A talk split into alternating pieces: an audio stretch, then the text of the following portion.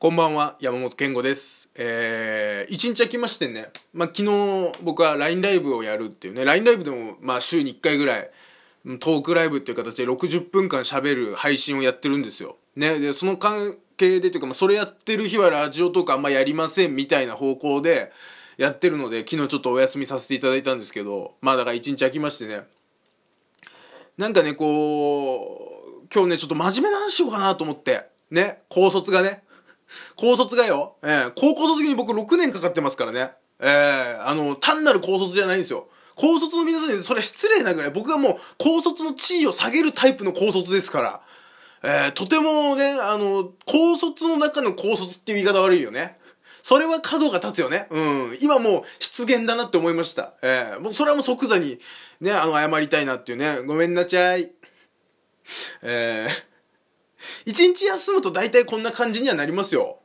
ね、それはもう、なんかね、どうやって喋ってたかなって思いながら今喋ってますから、ふわふわふわふわ喋りますけど、あのね、もうあの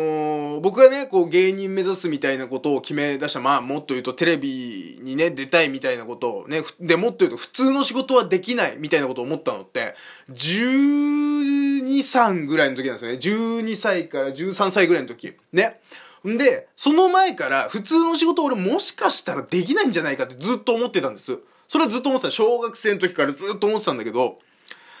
ある時、中学1年生の時に、自分がね、ちょっと病気してっていうのもあったりとか、なんかその、それに関連してね、あの、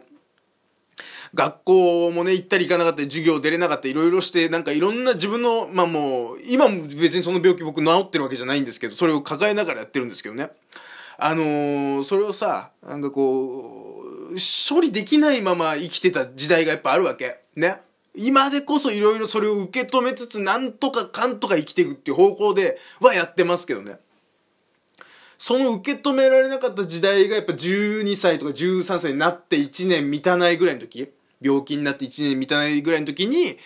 ああ、もうこれは俺普通の仕事できないと。ね、そりゃもう、ね、授業も出れないぐらいじゃもうこんなもんできないわって思ってから、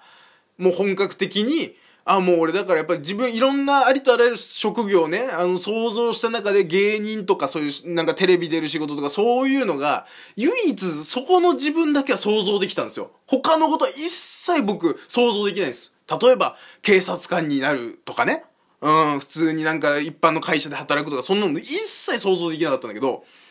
芸能人になる、テレビに出るね、ラジオで喋るみたいなことはずっと想像できてるんですよ。だからさ、あのーそれがあって今こうなってるんです。で、やっぱりそこにはね、まあ、いろんな覚悟があって、僕の中でやっぱりそれ10年かけてここまで来てるから、俺はそこからね。この10年の間にやっぱり普通のね、こう、うんと、一般職に就かない、そういうなんか、いわゆるその自分の好きなことでっていうことをやり始めてる段階で、やっぱりそれだけね、あのーうまくいかないことのが多かったりするだろう。例えばまあ、売れる売れないみたいなことも含めてね、人生がどうなっていくかっていうのはとてもギャンブルに近いところになってきてる。みたいなことを思って。一方でやっぱこうねああまあ自分が病気になってなかったらもしかしたらね一般職についてでそのままねなんか安定した生活をね手に入れて普通に結婚して普通に子供ができてねで普通に子供育てて普通にお父さんやってるのかななんて思ったりする自分もいたんだけど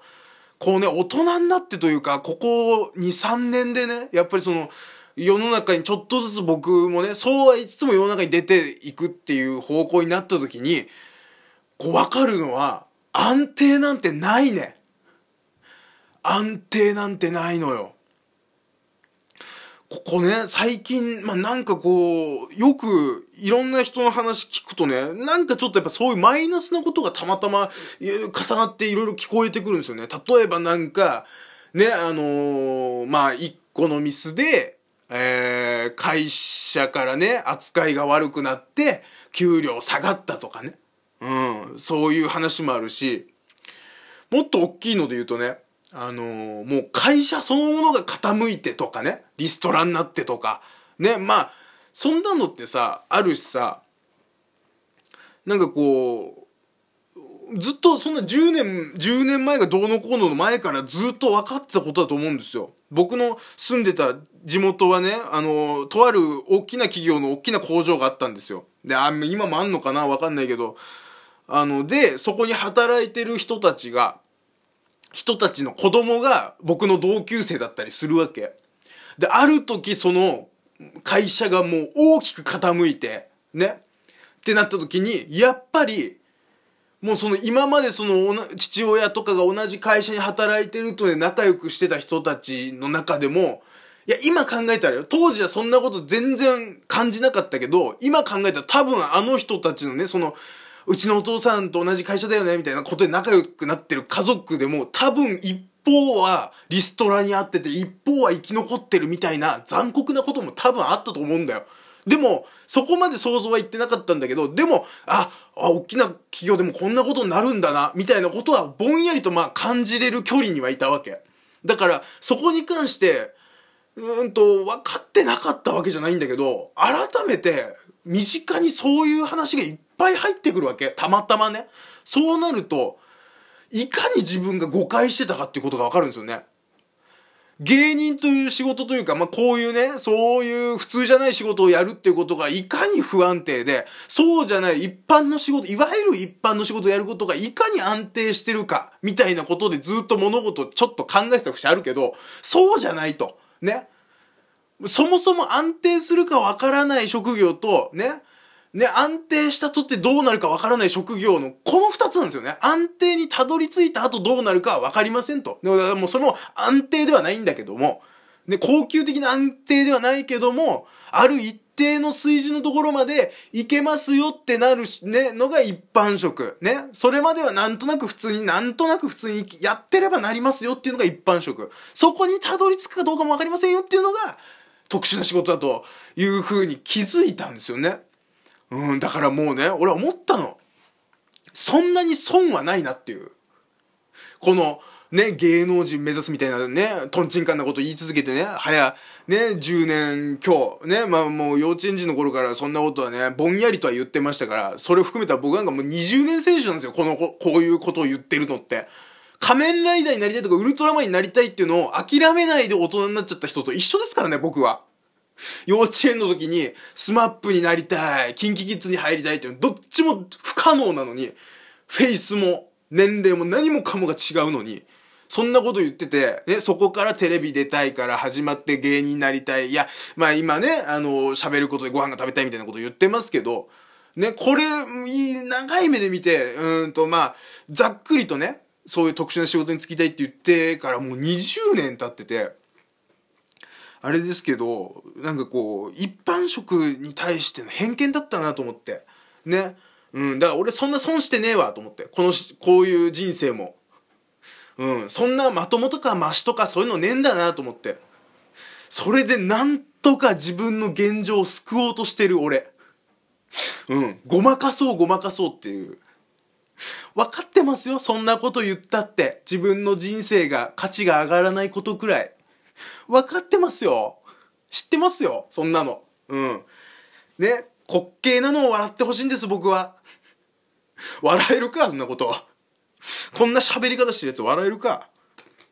僕もね、疲れちゃったんですよね。疲れちゃってね、もうあのー、再来週かな再来週あの僕、バイト6連休取りましてね。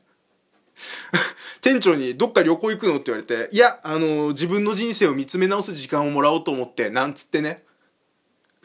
ここ最近、あの、バイト先で言ってる、あのー、僕の口癖が、この船は沈む。次の、次に降りるのはわしじゃっていう。ね、あのー、バカ力よりね、引用でございますけども。ね、本当に、そんなことずっと思って、あの、生きてきたんですけどね。なんかまあ、だから不思議なもんで、なんかいろいろあるんですって、世の中ね。だからまあ、いかに公務員という仕事が安定してるかですね。まあ、それもそれで結局ね、別に、まあね、それはそれで多分辛いことあるんだろうしとかさ、いろいろ思うじゃない。もうそんなこと考えてて、で、僕バイト先でもね、まあバイ、今のバイト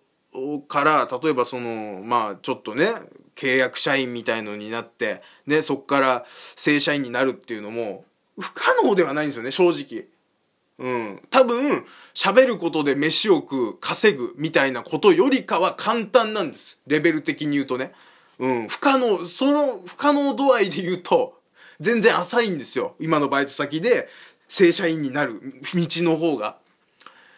でも考えられないね。そう思っててもね。そう思ってても。そんなにここに大差ないよって思ってても、結局、僕接客業なんですよ。あの写真屋さんで働いてるんですけど、接客業だから、喋ることでご、うんと飯を食うみたいなことで言うと、そんなにそこも差がなくて、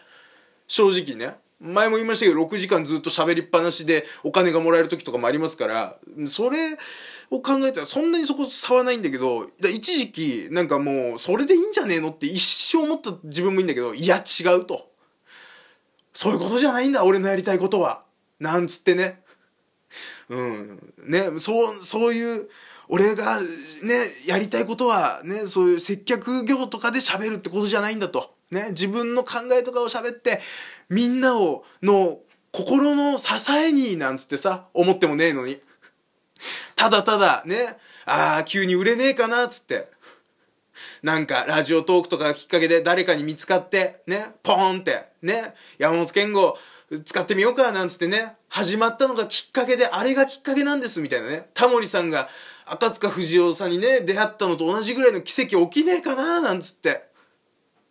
ね、引き上げてくれる人いないかななんつって。うん。必死こいて芸人さんのライブ行ってはね、実名出して、ね、中川パラダイスさんのライブ面白かったです。猪下義の吉井さんのライブ面白かったです。つって、本人に届くように、延々とツイッターで感想を言うだけの自分ですからね。えー、魂胆をばらすっていうね。えーまあまあね、そんな人生をやってましてね。だからまあ安定なんて世の中にはないってことですよ。正直ね。うん。まあね、こう、とはいえ、僕の人生はやっぱり安定はしてないですけどね。そんな中でもね、安定してない中でも安定してない人生を歩んでいる山本健吾でございました。おやすみなさい、さよなら。